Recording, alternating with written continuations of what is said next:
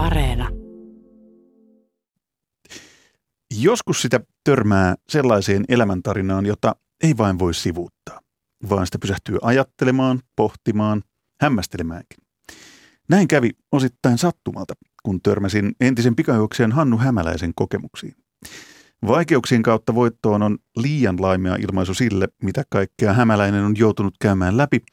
Nimittäin juoksuuran aikana tapahtui sen verran paljon vastoinkäymisiä, ettei moni sellaisista selviydy, ainakaan niin, että palaa vielä huippuurheilijaksi.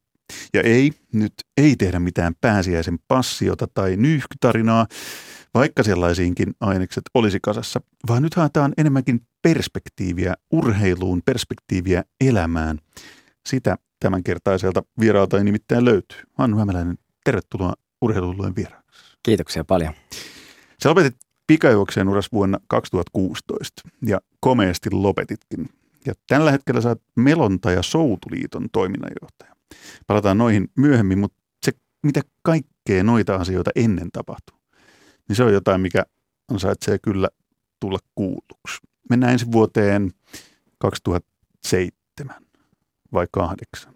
Sä olit huipulle noussut nuori, parikymppinen vähän päälle, sadan metrin juoksija, rata auki kansainvälisellä huipulla ja huipulla se olitkin silloin. No joo, 2007 on oikeastaan sellainen yksi, yksi tämmöinen uran kulminaatiopiste, jossa tota, oltiin muun muassa nuorten EM-kilpailuissa sitten mitalle, mitalleilla, että silloin oli, oli tota pikajuoksussa tämmöinen aika hyvä pöhinä ja, ja tota, Hongiston Visa voitti muun muassa silloin Euroopan mestaruuden nuorten EM-kisoissa ja otettiin viestissä sitten pronssia ja sain itsekin olla silloin, silloin mukana ja, ja tota, se, oli, se oli sitä uran alkuvaiheen tämmöistä niin kuin nousukautta. Miltä se tuntui silloin? Yleisurheilu Suomessa siihen aikaan oli vähän, vähän sitä, että okei, meillä oli ollut joitakin 2005 Tommi Evilän pituusmitalli ja muuten oltiin menty niin kuin keihäs edellä. Ja sitten alkoi tulee nuoria lupaavia juoksijoita, niin kuin sinä mukaan. Niin minkälaista aikaa se oli? No tietysti silloin oli paljon ollut menestystä silloin 90-luvulla, missä itse olen tietysti kasvanut siihen kulttuuriin ja sitten 2000-luvun alkupuolella vielä myöskin tota, totta kai urheilu oli silloin, silloin niin kuin arvossaan. Toki olin itse, itse niin kuin pikajuoksijana vielä, oli vielä siinä maajoukkue ringin vähän niin kuin laitamilla, eli, eli siellä oli paljon mun edellä myöskin hyviä pikajuoksijoita, jolloin sitten en, en ehkä ihan siinä isoimmassa valokeilassa silloin vielä ollut. Ollut. Että se oli ehkä siinä mielessä niin kuin oman uran kannalta niin jopa semmoista vähän niin kuin, mitä mä sanoisin, etsikkoaikaa sille, että, että mihin suuntaan se siitä lähtee niin kuin etenemään ja, ja tota, sitä, että lähteekö panostamaan tosissaan vai, vai, tota, vai tekeekö jotain muuta. Silloin muuten sivuhuomio, niin silloin urheilijat sai olla aika rauhassa nykyurheilijoihin, yleisurheilijoihin nähden. Ei ollut somea, ainakaan siinä määrin, ei ollut sitä jatkuvaa seurantaa tai sitä niin kuin velvoitetta, että koko ajan olisi tarvinnut olla esillä jotain kautta. Oliko se urheilijan näkökulmasta helpottavaa? No oli joo, ja se, se on ollut oikeastaan melkein koko mun uran ajan oli, oli tota, aika lailla sellaista, että silloin kun mentiin leirille ihan 2000-luvun, 2010-luvun alkupuolellakin, niin tota, ei silloin mitään someja päivitelty tai, tai juuri käytettykään, että silloin me käytiin nettikahvilassa netissä, netissä katsomassa niin kuin viimeisimmät sähköpostit ja muuta, että se, silloin sai, pysty kyllä semmoisen oman kuplan myöskin rakentamaan siihen oman harjoittelun ympärille ja sai olla, on, on tavallaan aika lailla erilainen maailma nykyään käsillä kuin mitä, mitä silloin niin kuin Sulla olisi ollut aika paljon päivitettävää someen, nimittäin sitten vuonna 2008 tapahtui ensimmäistä kertaa jotain, joka muutti sun urasuunnitelmia aika paljon. Mitä se oli? No joo, silloin oikeastaan se 2007 kesän jälkeen niin alkoi tulla sellaisia niin kuin jänniä kipuja tuohon toiseen jalkaan ja, ja tota, 2007 joulukuussa sitten löytyi sellainen, sellainen tota, kasvain tuolta reisiluun sisältä, joka, joka jouduttiin sitten leikkaamaan. Se ei niin kuin liittynyt millään tavalla sitten tähän, mitä sitten myöhemmin tapahtui niin sanotusti, vaan oli ihan erillinen asia. Ja, ja tota, se oli niin kuin ensimmäinen semmoinen uran tämmöinen niin kuin kulminaatiopiste, joka, joka vei mut aika lailla niin kuin perusasioiden äärelle, eli, eli sille, että olenko urheilija vai olenko jotain muuta. Et silloin toki, toki sitten noin puoli vuotta meni, meni siinä, että, että tota, jalka leikattiin ja, ja sinne asetettiin semmoinen ruuvi, joka on siellä vielä tänäkin päivänä ja tota, sillä on ollut sitten aika paljon vaikutuksia myöskin siihen myöhempään uraan ja harjoitteluun ja miten se on sitten niin kuin edennyt siinä, että tota, et, mutta et sen 2008 aikana niin se mun motivaatio urheiluun nousi aivan uudelle tasolle. Eli silloin mä tein käytännössä sen päätöksen, että okei, okay, että mä haluan olla urheilija, mä haluan tehdä tätä niin kuin tosissaan ja mä haluan, haluan niin kuin jossain kohtaa olla arvokilpailuissa ja, ja tota, se on, se on niin kuin tavallaan semmoinen kulminaatiopiste sen motivaation kannalta. Et vaikka tuli iso vastoinkäyminen, niin se tavallaan niin kuin vaikutti tosi paljon siihen, että, että mihin mä sitten päädyin.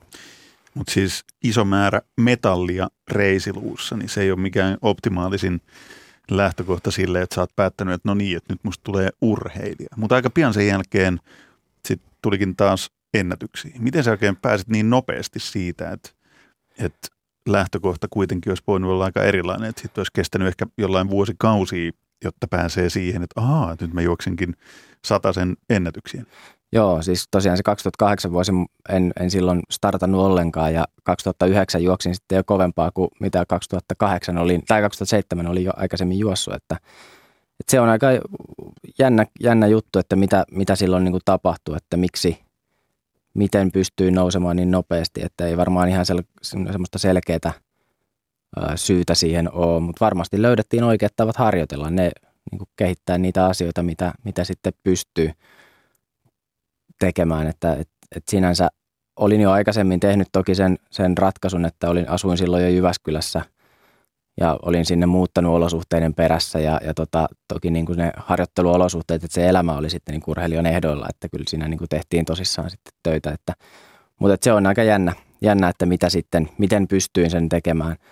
Ö, toki sitten se, mikä vaikutus sillä koko, koko tota, tällä Ruuvi-episodilla niin sanotusti oli, niin oli se, että että käytännössä sitten sen 2009 jälkeen niin, niin tehtiin päätös, että en pysty niin kuin Suomessa harjoittelemaan ihan samalla tavalla. Eli, eli se reagoi, reagoi se tota jalka siihen, siihen totta, tähän kylmyyteen talvi, Okei, talviaikana. Eli siis niin kuin metalli jalassa, niin se ei Suomen kylmiin oloihin oikein sopinut? Ei se sopinut. Että kyllä siinä se on jotenkin, e, e, ei sille varmaan mitään ihan selkeää syytä, että miksi näin on, mutta se oli semmoista, että, että talven aikana kun juoksin ju, tota, pikajuoksuharjoittelua, niin, niin tota, se oli semmoista puoltavaa. Eli joka kerta se ei niin kuin pitänyt se jalka kunnolla. Okay. Ja heti kun mentiin, mentiin sitten tota etelään tai oli kesä tai oli, oli niin kuin lämpimämpi, niin, niin silloin tota, se jalka toimi paremmin. Ja silloin oli isot vaikutukset toki sitten siihen, että mitä tehtiin sen jälkeen, että sen jälkeen oikeastaan kaikki talvikaudet olinkin sitten enemmän ja vähemmän lämpimässä. Niin, sä muutit Teneriffalle.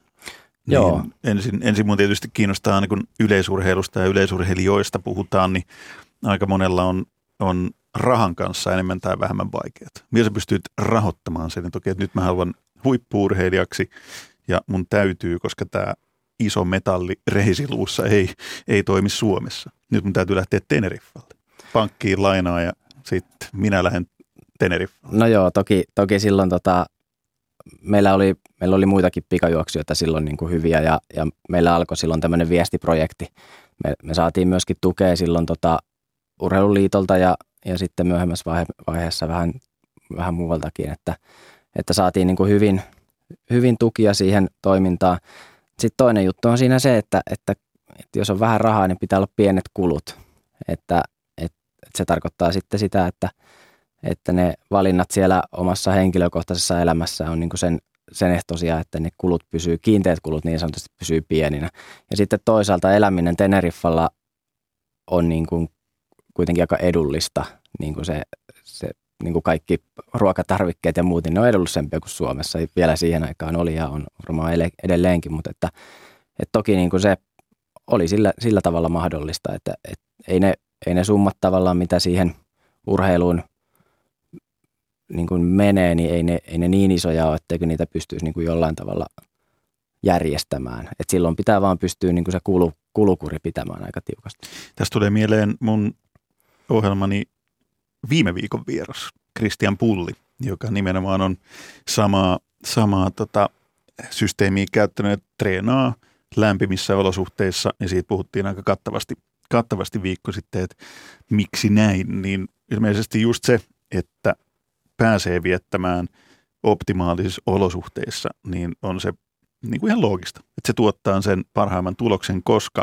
kun sun taustoi selvittelin niistä talvella 2010 ja sitten vielä 2011, niin sehän on ihan, ihan jäätävä hyvässä kunnossa. Siis ihan niin kuin supermies kunnossa juoksijana. Eikö se näin ollut? No joo, kyllä se, se toi toki laatua sitten se etelässä oleminen siihen harjoitteluun. Ja sitten se to, oli todellakin se fokus siellä, siellä tota, niin kuin harjoittelussa. Oli hauska, kuuntelin sen Kristianin haastattelun, niin tuli, okay. tuli semmoinen flashback siitä, että, että toi on niin kuin just sitä, mitä urheilijan niin kuin on hyvä tehdä tuossa vaiheessa uraansa, kun on, on jo niin kuin kokemusta ja pystyy niin kuin sen, sitä harjoittelua myöskin itse säätämään siellä, siellä olosuhteissa. Että, mutta et joo, se 2010 10 se meidän ensimmäinen vuosi Etelässä tuotti sitten pikaviestin Suomen ennätyksen Barcelonan EM-kisoissa ja finaalipaikan yhdessä silloin Joni Rautasen ja Jonathan Ostrandi ja Alihuokuna Hannun kanssa. Ja tota, siinä varsinkin Jonin ja Jonatanin kanssa oltiin paljon harjoiteltu yhdessä. Eli kyllä se ryhmäharjoittelu ja, ja se niin kuin vei meitä paljon eteenpäin. Sitten tuli, Jonille tuli loukkaantuminen seuraavana vuonna ja Jonatanin kanssa jatkettiin sitä leireilyä. 2011 kevät on ollut, ollut mulle kyllä semmoista niin kuin uran niin kuin nousukiitoa. Se oli ihan uskomatonta tavallaan se, että minkälaiseen kuntoon itseni pystyy niin kuin silloin virittämään ja, ja tota, silloin jokainen harjoitus oli toistaan parempi. Ja se oli kyllä jotenkin, vieläkin muistelee sitä, että se on niin kuin aivan uskomatonta aikaa ollut, ollut tota, kyllä omassa, omalla urheilijauralla. Missä sun tavoitteet oli silloin siinä aikana? No silloin oli, oli totta kai, 2012 oli Helsingin EM-kilpailut ja oli myöskin jo Lontoon olympialaiset. Ja, ja tota, olin ollut silloin 2010 EM-välierissä. 16 olin satasella – satasella ja oltiin pikaviestin finaalissa silloin, niin to, toki meillä niin kuin se projekti jatkui siitä niin, että, että meidän tavoitteet piti olla siellä, siellä tota 2012 vuodessa ja, ja tota EM-finaaleissa ja, ja sitten olympialaisissa. Ja niin, ylipäänsä.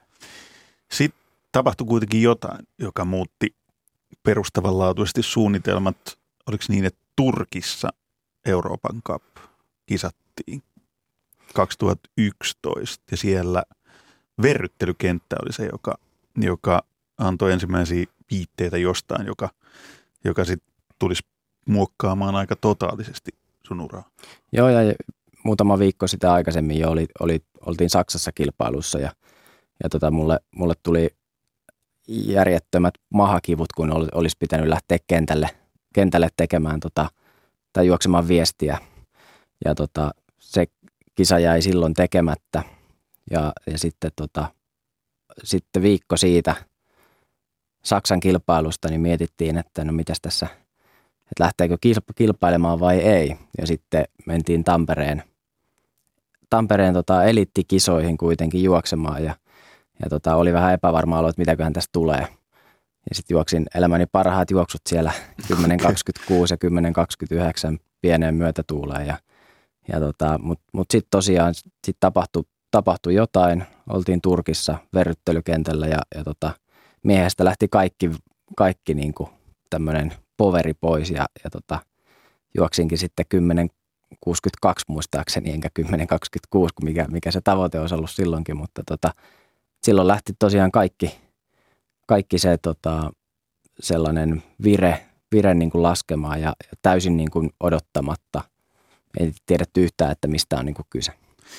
Tätä, miltä se tuntui silloin? Sait elämässä kunnossa huippuurheilijan ura niin kuin valtavassa nousukiidossa. Että tuleeko siinä sellainen olo, että hetkinen, että eihän, eihän mulla voi nyt olla mikään vialla. Että okei, että se reidenkin metallit ja kasvain oli jo niin kuin hoidettu ja nyt olympialaiset odottaa. Että eihän, eihän urheilijalla nyt. Se on, se on aika usein tulee se ajatus, että huippuurheilijat, terveyden esikuvia tuliko sinulla itsellesi tämmöinen fiilis? Joo, totta kai ei, ei pitänyt olla mitään ongelmia. Ei, ei ollut, ollut minkäännäköistä sellaista ennakkoviitettä, että mistä on kyse. Ja koko se 2011 kesä sitä sitten sen, sen Turkin kisan jälkeen selvitettiin, että mistä tässä on niin kyse.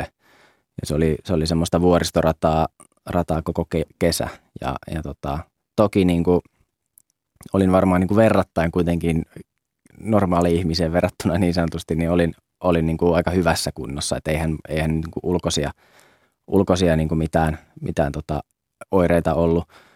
Ö, veriarvot toki oli niin kuin aivan mitä sattuu, että niitä totta kai lähdettiin sitten selvittämään, että mistä siinä on kyse, kyse mutta tota, ei, ei ollut mitään sellaista niin kuin selkeää merkkiä, että mikä se voisi olla. Niin ja sitten kukaan ei ilmeisesti oikein tuntunut tietävän pitkään. Siinä kesti kuukausi ennen kuin itse asian vakavuus sit loppujen lopuksi selvisi.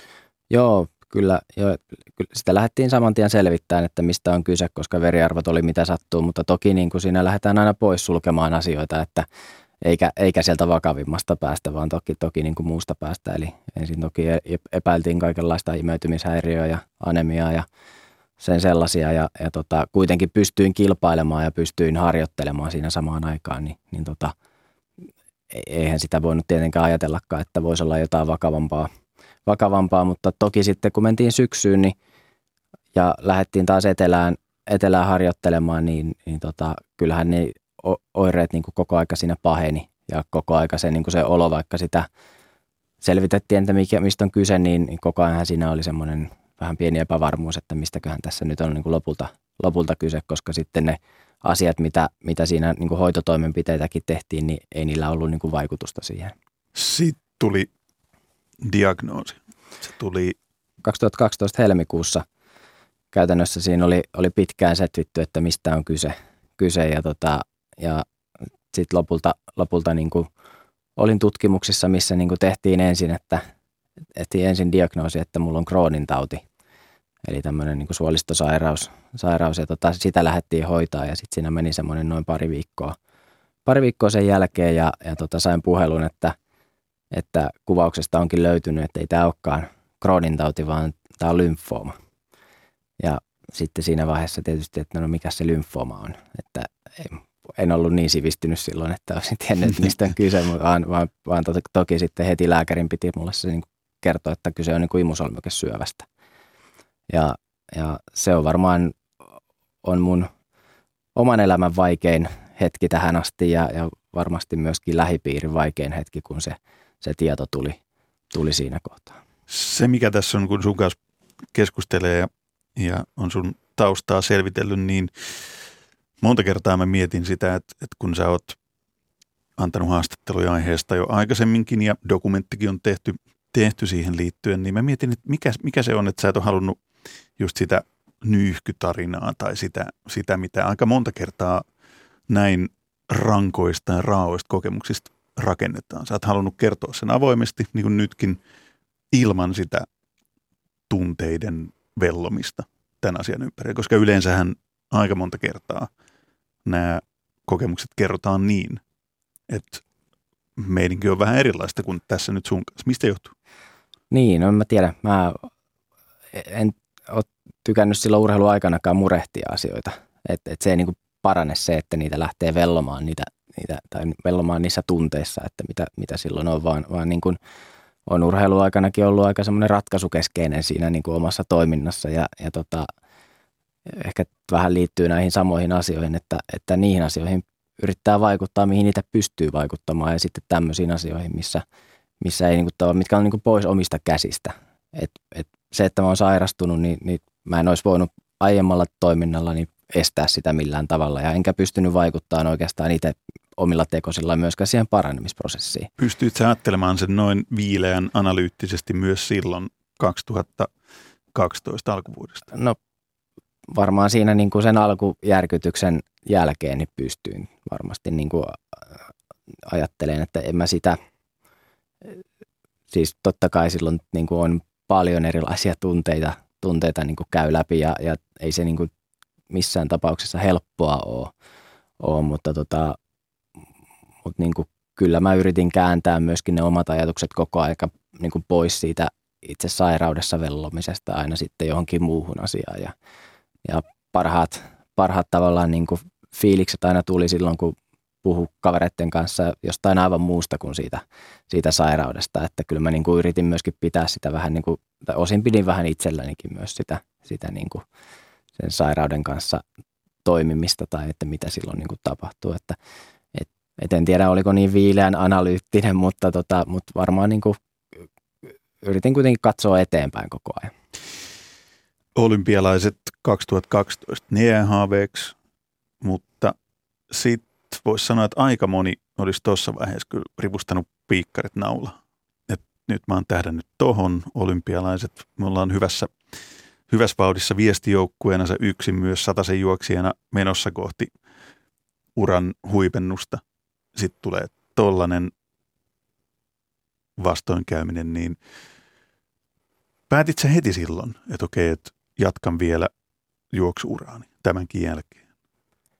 No en oikeastaan, että kyllä se, kyllä se oli niin kuin varmaan yksi viimeisimpiä ajatuksia silloin, silloin syksyllä, kun on, tota, on niin kuin hoidot on ollut loppu, eli ne kesti ne hoidot noin puoli vuotta ja, ja tota, silloin kun lähin hoitoihin, niin oli noin 72 kiloa ja sitten kun hoidot oli päättynyt, niin oli noin 63,5 kiloa ja se voi sanoa, Siinä että on se... pieni lihaskato ollut, jos miettii sataisen juoksijaa ja mitä kaikkea se tarkoittaa niin huippurheilijan näkökulmasta. No joo, kyllähän se aika, aika, niin kuin, aika niin kuin eri, eri tasolla oltiin niin kuin, tai eri lähtötasolla ja ei tietenkään silloin ajattele sitä, että hei, että mä oon vielä joskus jossain niin kuin, edes kilpailemassa tai saati sitten niin kuin, millä tasolla voisi kilpailla.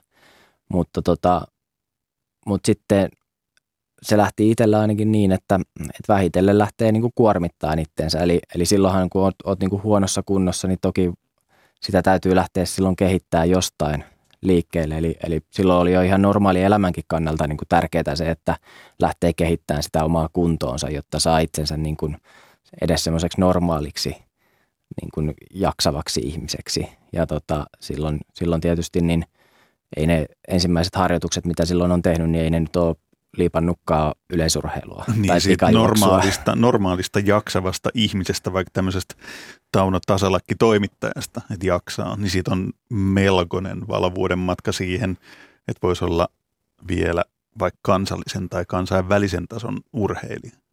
No joo, on siitä ja on, on toki niin kuin, se vaatii aika paljon niin kuin sitten totta kai töitä, mutta myöskin paljon siinä matkan varrella onnea, että, että niin kuin niitä pystyy, niitä pystyy kehittämään itteensä ja pystyy niin kuin nouseen tuommoisesta paikasta. Jos mä oikein ymmärtänyt, niin, niin päätös siihen, että sä päätit jatkaa uraa juoksijana, huippuurheilijana kaiken ton jälkeen, niin siihen liittyy myös ulkomaat, reissaaminen aika vahvasti. Etelä-Afrikka.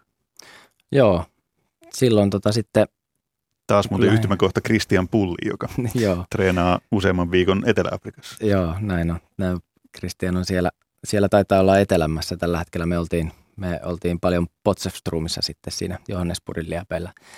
liepellä. Mutta tota, toki joo, siis silloin syksyllä sitten, kun lähin harjoittelemaan, niin, niin myöskin sitten ne alkoi se fiilis tulla sitten siinä loppusyksystä, että no hei, että josko sitä sitten kuitenkin myöskin ihan harjoittelisi niin kuin yleisurheiluharjoituksia ja, ja lähtisi niin kuin kehittämään sitä, niin, niin, niin sitten silloin löysin, löysin tämmöisen tota Etelä-Afrikan, Etelä-Afrikassa järjestettävän PT-kurssin. TYA on järjestämä silloin ja, ja tota, silloin todettiin sitten siihen, että no tässä voisi olla ihan hyvä, hyvä sauma yhdistää tämmöinen niin kuin opiskelu ja sitten niin kuin leireily ja, ja tota, päästä vähän kiinni myöskin siihen opiskelu kuvio, mikä mulla oli silloin siinä vaiheessa ollut sitten vuoden, vuoden melkein. Niin, niin tota sä oot vähän... kauppatieteiden maisteri kaiken tämän päälle myös. Joo, kyllä, kyllä tota, olin, olin silloin jo pitkään opiskellut, opiskellut Jyväskylässä kauppiksessa, mutta se oli niin kuin, myöskin se opiskelu oli siinä jäänyt eikä, eikä ollut hirveätä semmoista hinkua, hinkua lähteä sitten niitä opintoja tekemään tai ei ollut sitä jaksamista tietenkään, että, että sen takia piti aloittaa vähän jostain toisenlaisesta – ja siinä tuli niin kuin kaksi kärpästä vähän niin kuin yhdellä iskulla ja, ja, tota, ja sitten siellä, siellä leirillä laitoin ensimmäistä kertaa, kurssin aikana samalla pystyi harjoittelemaan, niin, niin tota, laitoin ensimmäistä kertaa piikkarit jalkaan tammikuussa, että ja tota, siitä sitten vähitellen, vähitellen tota, harjoituksiin kiinni ja, ja tota, se oli itse asiassa yllättävän nopeeta se, se, että miten nopeasti sitten alkoi se kroppa ottaa vastaan sitä harjoittelua ja ja myöskin sitten niin kuin sen voimatasot alkoi palata. Ja sehän on totta kai sellainen asia, että mikä, mikä on niin kuin tuommoisen pikajuoksu homman kannalta niin kuin ihan ehdottoman tärkeää on se, että se lihas kehittyy tai, tai että pystyy niin kuin se voimatasoja nostamaan. Ja se ei ole tuommoisten, niin kuin, niin kuin puhutaan sytostaattihoidosta, mitä mulle esimerkiksi annettiin, niin se ei ole ihan niin kuin itsestään selvää, että silloin pystyy, niin kuin, että ne tavallaan nämä niin kuin kehon normaalit testosteronitasot esimerkiksi on sillä tasolla, että se kroppa ottaa vastaan ja pystyy niin kuin kasvattamaan lihasta. Ja, mutta mulla, mulla toki niin kuin oli siinä sitten myöskin tota, ihan hyvä tilanne, että, että se kroppa alkoi ottaa vastaan ja, ja tota, vähitellen pystyy niin kuin, pääsen edes lähelle niitä tasoja, missä ne joskus oli ollut. Ja sen jälkeen taas sama uudestaan toistuu se, että hämmästyttävän nopealla aikataululla. Sitten sä olit jo kisaamassa.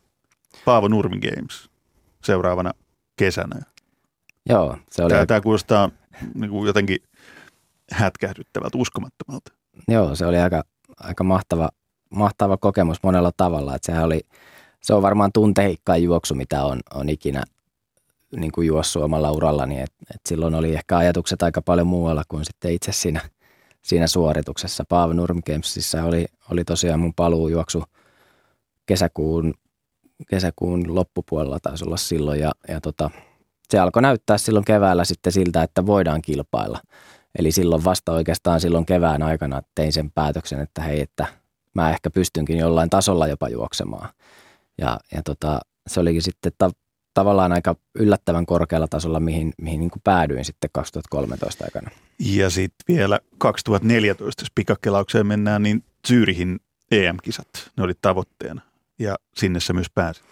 Joo, sit viestijoukkueen kanssa. Viestijoukkueeseen pääsin silloin, että, että aika nopeasti, nopeasti siitä tosiaan pikakalauksella, kun mennään, niin tota oli, oli niin kuin, se alkoi se kroppa ottaa sitä harjoittelua entistä paremmin vastaan ja, ja se oli hyvä, että lähdin niihin kilpailuihin silloin 2013, että näin missä meen ja mi, mitä pitää niin kuin parantaa.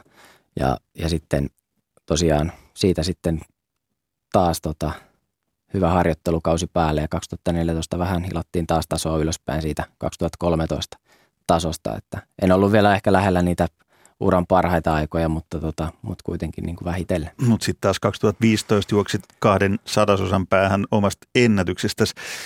Ähm, Hannu Hämäläinen, kun sun tarinaa kuuntelee, niin tulee, tulee mieleen toistuvasti kysymys, että, että sä oot varmasti ollut esimerkki, jonkunlainen esikuva tämmöisen kokemasi kautta? Ajattelet sä itse niin? Ja onko se yksi syy, minkä takia sä oot halunnut avoimesti noin rankoista kokemuksista puhua?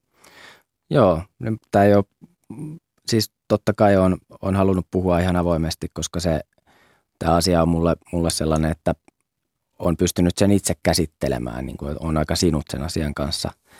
kanssa ja tota, jos on pystynyt jollekin olemaan esikuva, niin se on totta kai niin kuin hienoa. Silloin, jos, jos yksikin ihminen saa siitä, siitä niin kuin, äh, tavallaan virtaa ja voimaa tai on saanut silloin siihen aikaan, niin tota, se, on niin kuin, se on silloin jo riittävää, että, että tota, että on, on sillä halunnut olla avoin, avoin sen asian kanssa, enkä sitä, enkä sitä ole halunnut peitellä. 2016, viimeinen juoksu, viimeinen kisa se mistä ohjelman alussa mainitsin ja sitä sivusin. Jos kaiken ton jälkeen voi lopettaa tyylillä, niin sä toden totta teit niin. Ruotsiottelu, Suomi-Ruotsi yleisurheilumaaottelu. Mitäs siellä oikein tapahtui?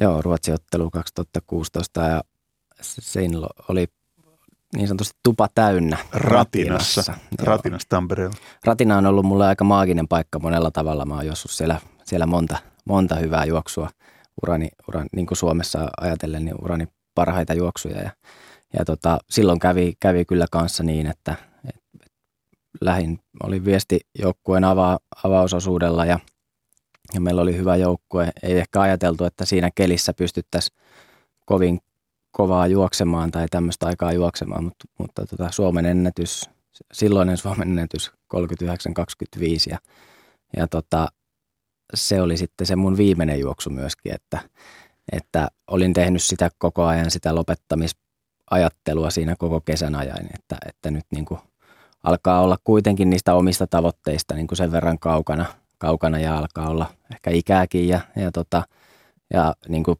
siinä oli monta asiaa, mitkä vaikutti siihen, että, että miksi se sitten jäi, jäi viimeiseksi juoksuksi, mutta, mutta sanotaanko, että en paljon parempaa tapaa itse keksisi, että millä tavalla voi uran lopettaa kuin tuommoiseen paikkaan. Ja, ja kyllä mä sen tajusin silloin siellä stadionilla myöskin, että, että näin on, että tämä oli todennäköisesti tässä.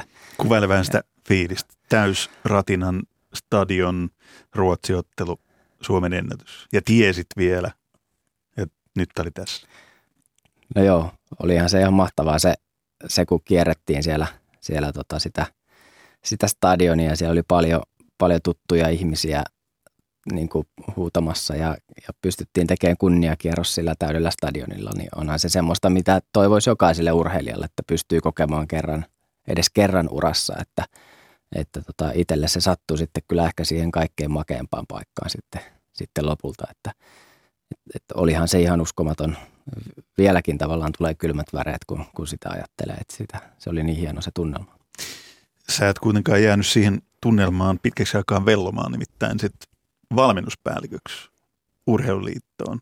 Ymmärtääkseni kaikkien aikojen nuorin valmennuspäällikkö, jos en ihan väärin on nyt laskenut tai katsonut. Mikä, mikä sai sut heti hyppäämään tavallaan ei toiselle uralle, mutta täysin uudelle uralle? Ehkä tuossa sanoit aikaisemmin, että onko halunnut olla jonkinlainen esikuva, niin, niin tota, ehkä mulla on ollut tahtotila vaikuttaa ja auttaa urheilijoita. Ja, ja tota, halusin, halusin siinä kohtaa sitten tehdä jotain sellaista, missä kokisin, että voisin auttaa tulevia huippurheilijoita, uusia, uusia tota, huippuja, jotka, jotka tavoittelee menestystä ja, ja tota, halusin sen takia sitten urheiluun ja urheiluliittoon silloin töihin. Sitten sä oot ollut, ollut sen jälkeen valmennuspäällikkönä ja nyt, kuten tuossa alussa todettiin, niin Melonta ja Soutuliitossa siellä toiminnanjohtajana. Mutta vielä yleisurheilusta nimittäin sulla on perspektiiviä siihen, minkälaista yleisurheilu oli sun uran huippuaikoina, kaikki ne nousuineen ja laskuineen. Niin kun sä katsot nyt urheilijoita, yleisurheilijoita, niin maailma on aika toisenlainen. Nimittäin 2016, kun lopetit, niin Suomessa yleisurheilu oli aikamoisessa aallonpohjassa, siis tuloksellisesti, mutta myös imagollisesti. Ja sen jälkeen, niin kuin sanoin äsken, että sä haluaisit auttaa, siinä Tommi Evilä muun muassa samoissa hommissa valmennuspäällikkönä, niin tämä taitaa olla jokseenkin niin kuin teidän ansiota, että yleisurheilu on nyt vuonna 2021 siinä tilassa, mitä vaikka Christian Pullin kanssa viikko sitten puhuttiin, että hei, että YUllahan menee aika lujaa. Että ei ole enää lainausmerkeissä vain keihäsmiehet, vaan paljon muitakin. Perspektiiviä sille sun uran loppuvaiheelle ja siihen, missä ollaan nyt about viisi vuotta myöhemmin? Kyllä se lähtee paljon niistä urheilijoista ja valmentajista, jotka, jotka sitä duunia tekee. Että, että jos katsoo näitä huippuja, ketkä tällä hetkellä on, niin siellä on, siellä on niin kuin loistavat niin kuin urheilijavalmentajasuhteet ja, ja laadukasta duunia siellä niin kuin taustalla. Ja se on se, mistä se, niin kuin se kaikki tavallaan mihin se kaikki kulminoituu.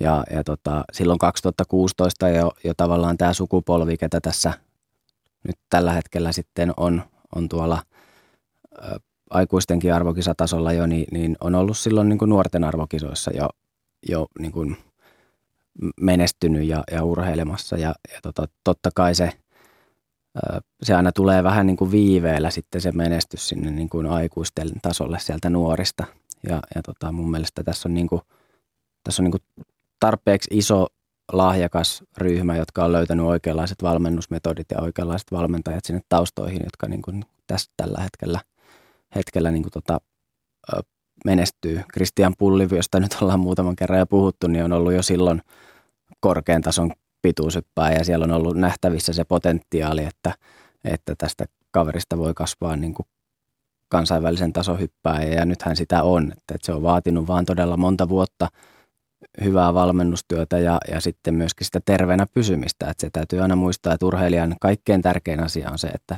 pysyy terveenä. No se ainakin tiedät, mistä, mistä puhut.